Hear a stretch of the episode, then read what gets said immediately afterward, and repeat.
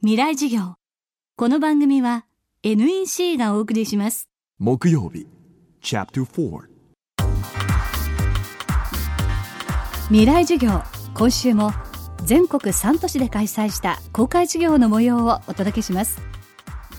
今週は脚本家で放送作家また東北芸術工科大学企画構想学科の学科長で教授の小山君堂さんの講義ですくまモンから学ぶ日本の立ち位置と題した小山さんの講義は和の精神を持ってさまざまな問題の解決に当たろうと学生に呼びかける授業になりました。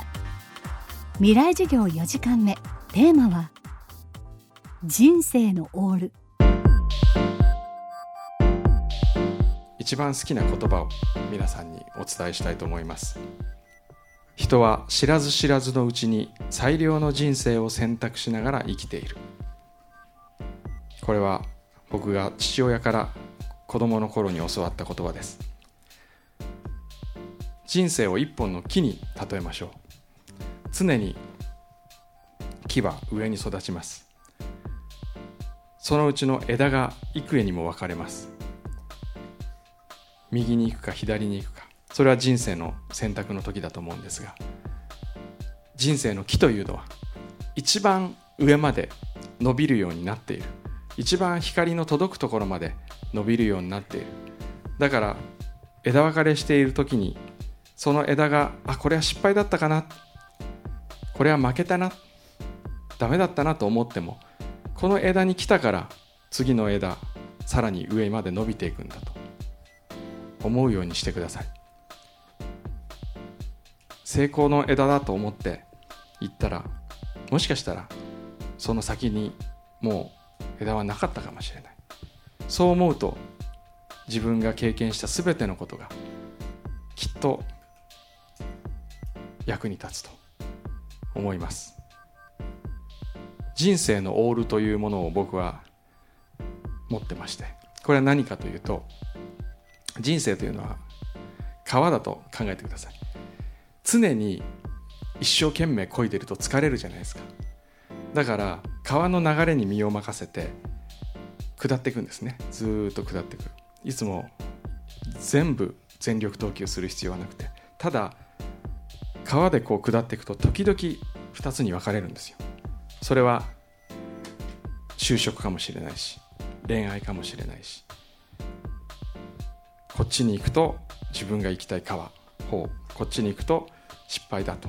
その時に人は知らず知らずのうちに最良の人生を選択しながら生きているからどっちだっていいんだと思うのではなく時々やってくる川の分岐の時にこそ人生のオールというものを使って必死に漕ぐんです。常に漕いでる必要はなくて。ここだという時は命がけで行きたい方向に漕いでみる。そしてそっちに行ければそれが最良で。行けなかったらでもそれが最良何にもしなくてどっちかに行ったらそれは決して最良とは言えないかもしれない。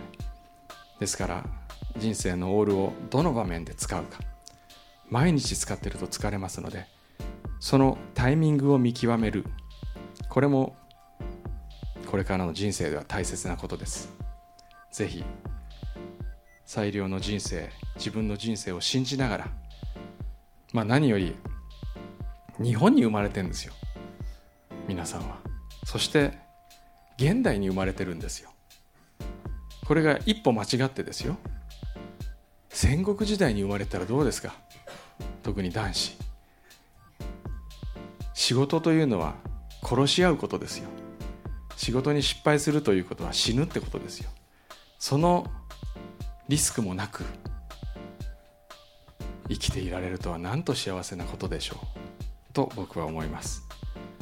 ぜひこの幸せな時代幸せな国に生まれたことを自分の心にしっかりと抱きながらこれからの人生を楽しんでください。小山君堂さんの講義の模様は完全版ビデオポッドキャストで配信しています。未来授業2012で検索してチェックしてください。未来授業小山君堂さんの講義をお送りしました。雨が降って川が流れ海に注ぐ。宇宙から地球の水循環を観測し気象予報や農業など身近に役立つ衛星しずく。NEC は長期にわたるミッションを支えています。人と地球に優しい情報社会へ。NEC 未来事業。この番組は NEC がお送りしました